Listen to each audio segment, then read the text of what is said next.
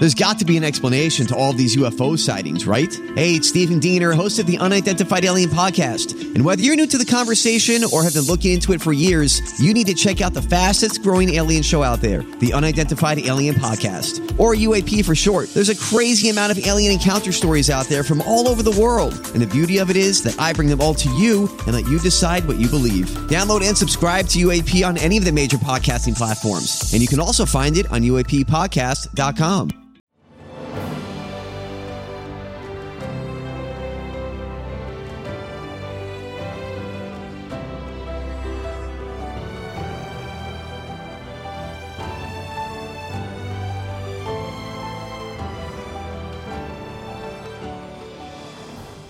Welcome to the newest episode of Beyond the Fame with Jason Fraley. I'm your host, Jason Fraley, picking the brains of the top filmmakers, musicians, and artists of our time. Terence Blanchard headlines the Frederick Jazz Festival at the Weinberg Center in Frederick, Maryland on Saturday night. I spoke to the five time Grammy winner about his prolific collaboration with Spike Lee, from Do the Right Thing to Malcolm X to his two Oscar nominations for Black Klansman and Da 5 Bloods. Terence Blanchard, hey, thanks so much for joining us on WTOP. Hey, man, thanks for having me. I'm sure you've come, you know, to the DC area, maybe Baltimore or something, but have you ever been to Frederick? I mean, this is my hometown. We don't usually get artists of, of your stature here at, at the Weinberg Center. We're excited. Have you ever been up there?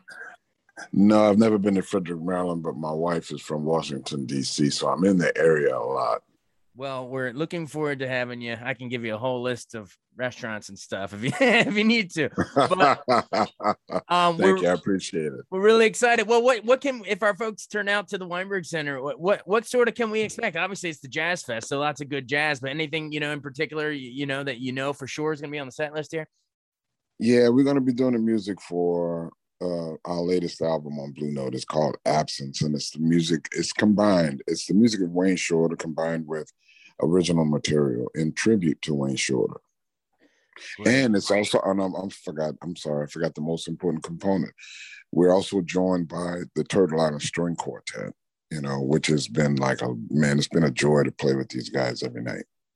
Well, that's going to be exciting. That's really, really mm. cool. Everybody has to come check that out. So, so, all right. So, in, and then in addition to that new album at, in Frederick, aren't you also this coming season at, the Metropolitan Opera in New York? You're going to stay, they're going to stage Fire Shut Up in My Bones. You're, you know your opera it'll be this mm-hmm. sometime this this opera season 2021 2022 um right i know it's notable i mean it's it's the first time that they've ever had an african american composer do an opera there um uh, how how exciting is that no it's incredibly exciting and we just had the final show uh on saturday but they're gonna they taped it uh, with an hd broadcast and they're going to rebroadcast it in theaters around the country on Saturday, they did a live simulcast in 70 countries around the world.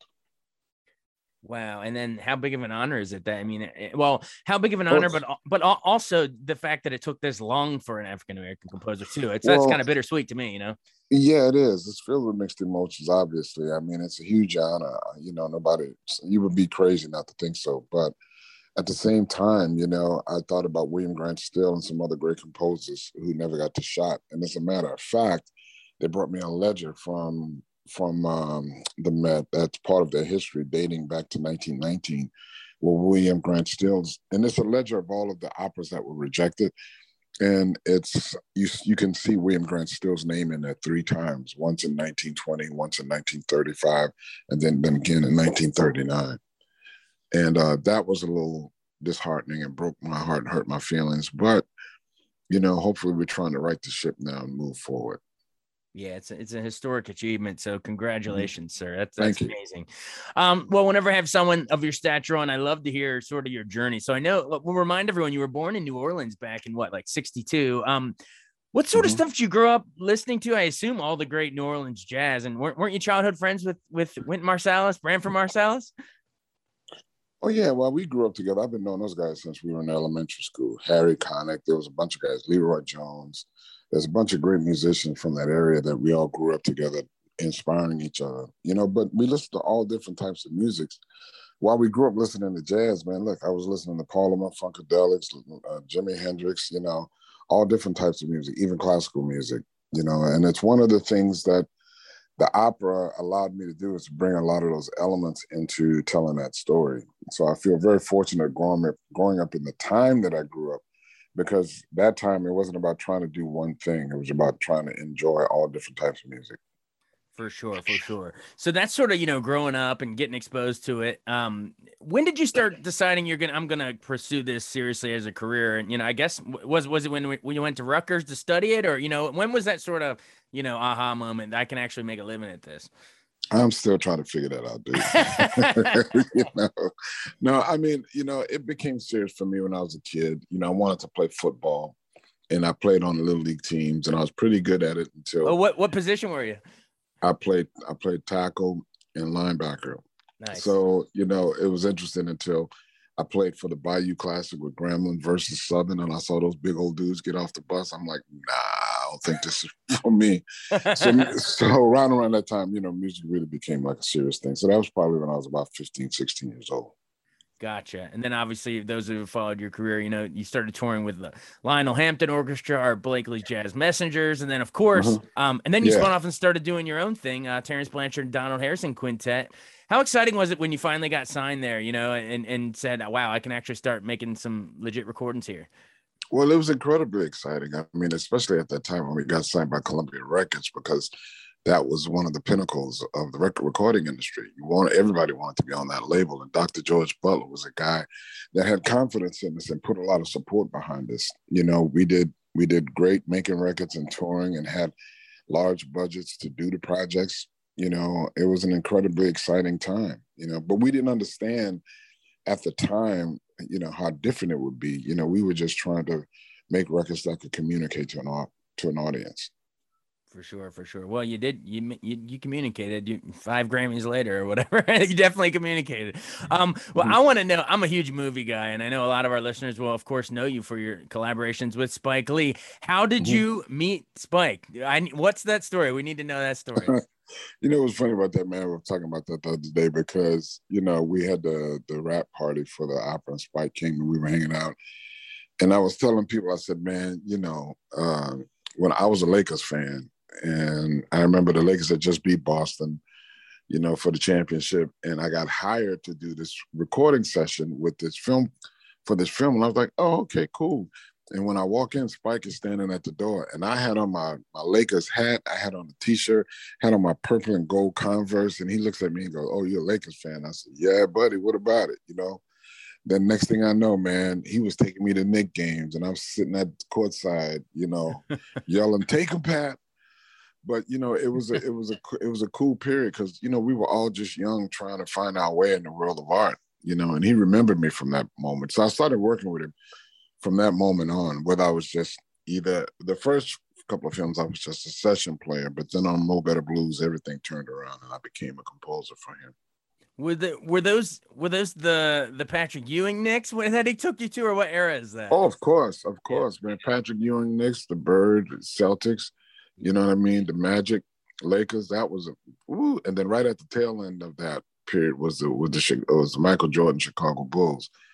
So I got a chance to see a lot of those guys up close, man. And you know, when you see them on TV, that's one thing. But when you see them up close and realize how big they are and the way that they're moving, it's an incredible thing to witness. Oh yeah, absolutely. Well, I guess you and Spike, you, you'll always have Pat Riley in common, right? he coached both, right? He coached the Lakers yes. and the Knicks. All right. Well, yeah. I, we, I want to talk some of the Spike stuff. So, um, obviously you mentioned Mo Better Blues and everything, but even before that, was was Do the Right Thing the very first one you worked on? Uh, I think it was uh, Do the Right Thing in School Daze. I can't remember which one came first. Okay. But one of those, yeah. Yeah, yeah. Did you know at the time that you know do the right thing was was going to become such i mean it is a touchstone however many years what it was in 1989 but man i mean that is mm-hmm. like one of the most iconic movies of all time and your music is in there well along with public enemy with fight the power but your music is in there for, for frozen in time as i mean that's well yeah well you know but here's the thing i didn't write i didn't write the, anything for do the right do the right thing but i played on it his father wrote all of that music okay. we didn't know that it was going to go down in history we just knew it was a good movie you know and the thing you got to remember back then when we were making those movies everybody was trying to trying to get the the the, the, the film companies to understand how to market those films because we felt like there was an un, underserved community, you know. But now, when you look at it now, I'm glad to see that the movie has withstood the test of time and it's doing so well because Spike has always been committed to making great movies, man, as you can tell throughout his career. Oh, absolutely. And I know you did Jungle Fever after that, but I and yeah. a, bu- a, bunch mm-hmm. of others. But I also I gotta mm, uh, ask about working on Malcolm X again. Another one. I mean, did you were you did you get to be on set at all and see Denzel? I mean, Denzel basically. It, Spike said before he thought that um you know the ghost of Malcolm X was almost possessing Denzel in a couple of those scenes. It's incredible. Oh no, man. Yeah, no. I was on set. As a matter of fact, I'm in the movie. You know, uh, I mean, there's one scene where he's where he runs out of a club and it's, and Billie Holiday is up on stage playing, and I'm the trumpet player in the Billie Holiday band in the scene. Um, but you know, I remember we had just finished doing Mo Better Blues not too uh, um, uh, long before that, and Denzel called me just to have a conversation. I forgot what we were talking about, but he started talking to me about doing Malcolm X, and then he went into doing the opening speech over the phone, and bruh, it was eerie. You know, it was like it was like he turned into Malcolm. And when we were on set, you know, the days that I was there, he was extremely focused, man. Because I'd been on set with him doing Mo Blues, but watching him on the set of Malcolm X was something totally different. Oh yeah, well we'd be here all day if we. I'll I'll I'll rattle them off. Clocker, Summer of Sam, Twenty Fifth Hour, Inside Man, great movie. The document, the Katrina documentary when the levees broke. I mean, so many good ones. But um, more recently, sir, the one I'm telling you, few movies you see and the score just loops in your head. It's stuck. But Black Klansman, uh, you got Oscar nominated. Oh wow. Yes, I'm telling you, I can sit here right now and still, I mean, man, to that slow mo. How'd you come up with that score? Any good stories of creating that? That thing is epic. Well, you know, well, you know, listen, man, that's the era from which I grew up in. You know, so immediately when I started thinking about that era, and I saw that first scene with John David Washington in front with the afro, the leather jacket, and the bell bottom pants, man, that my mind literally went to Jimi Hendrix you know, and I started thinking about, you know, what that would be like. And then as soon as I'm thinking about that, Spike calls me up and Spike goes, yo, man, I think we should have like like like an R&B band with an orchestra for this score. And I went, oh, okay. I said I was thinking along the same lines. And then when I presented him the idea about like like a Jimi Hendrix type of sound, he was all for it. You know, so uh, Charles Altura, who's the guitarist that you'll probably that you'll hear in Frederick, he's the guy that's actually playing on that on that score. And like, you know, I told him, I said, look, bro, I don't want you to mimic Jimi. It's not about mimicking Jimi, but it's like playing in the spirit of Jimi. And that's where we try to come up with our own sound, but influenced by his music. Wow. So you'll hear the actual guitarist. His name is Charles Artur. Altura. Auteur. Okay, so Spike will be the auteur. He'll be the auteur.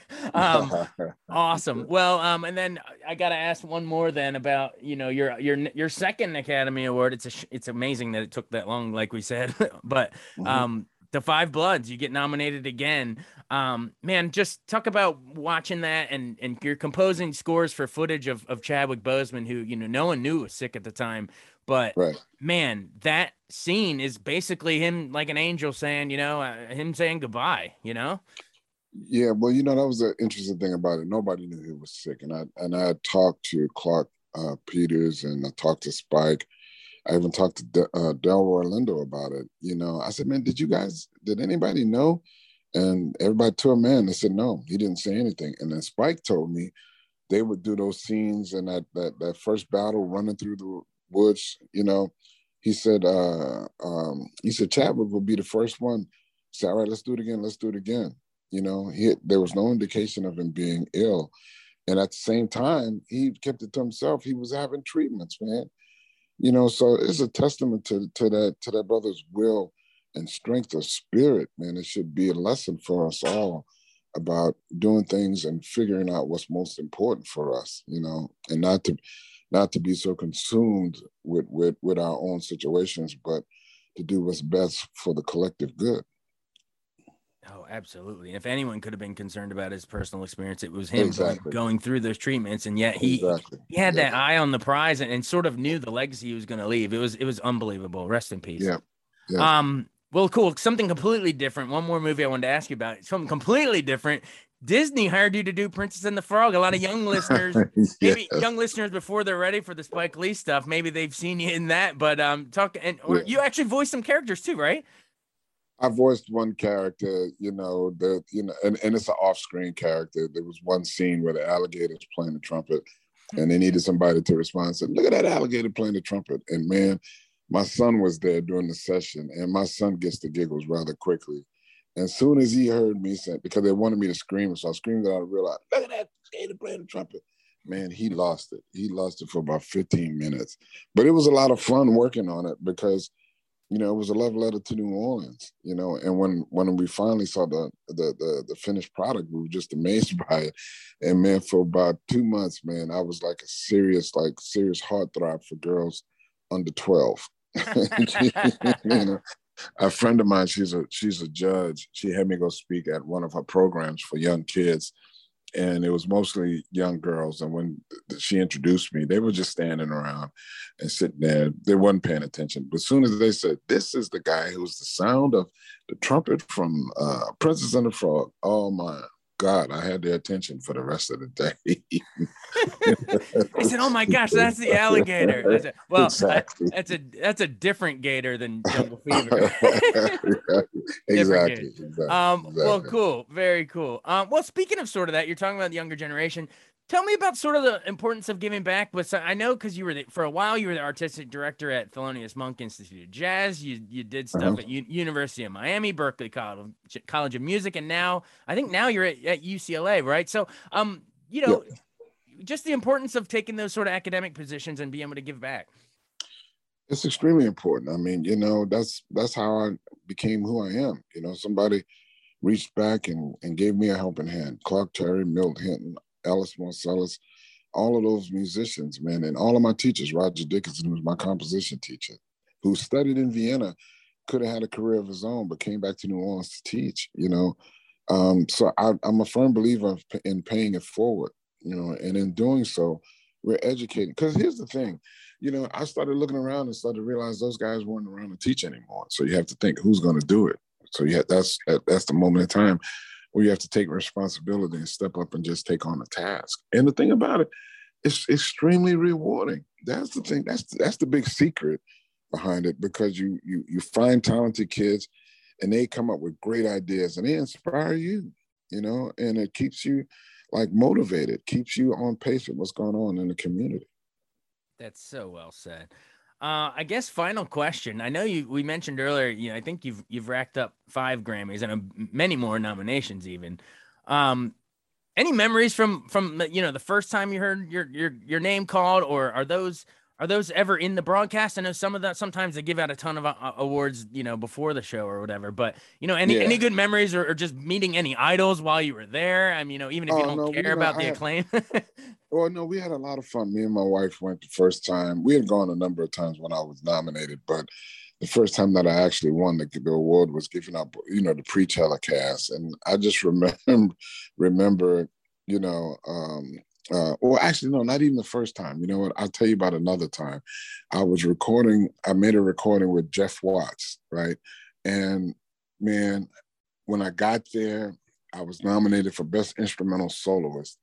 And when they announced my name, they also had to announce the title of the track that I played on, and I and it was just so funny because they said, and the the the, the winner is Terence Blanchard, "Dancing for Chicken." That was the name of the song, and they and they hear that over the loudspeaker, man, was just hilarious. I'm like, only Jeff Watts would have me go up and receive an award for dancing for chicken. You'll never forget that moment. no, never, never, ever. That's hilarious. Well, it's it's an esteemed career, and I'm glad you're finally starting to. I'm finally starting to give you some Oscar nominations. I'm sure there'll be more to, more to follow. But you know, between us, this, we all know it should have been from years ago. But hey, you know, it's yeah, thank to, you. Starting to happen. thank right. you, man. I appreciate that. Cool. Well, everybody come check out Terence Blanchard, the legend himself, uh, at the Frederick Jazz Festival here in uh, my hometown of Frederick, Maryland, at the Weinberg Center on November 6th. Hey, thanks so much for doing this. This was a blast chatting with you. Man, it was great fun for me too. All right, cool. Talk to you later. Take care. All right, bro. Thanks so much for joining us on Beyond the Fame with Jason Fraley. Remember to hit the subscribe button and give us a five star rating if you like what you hear. We'll see you next time.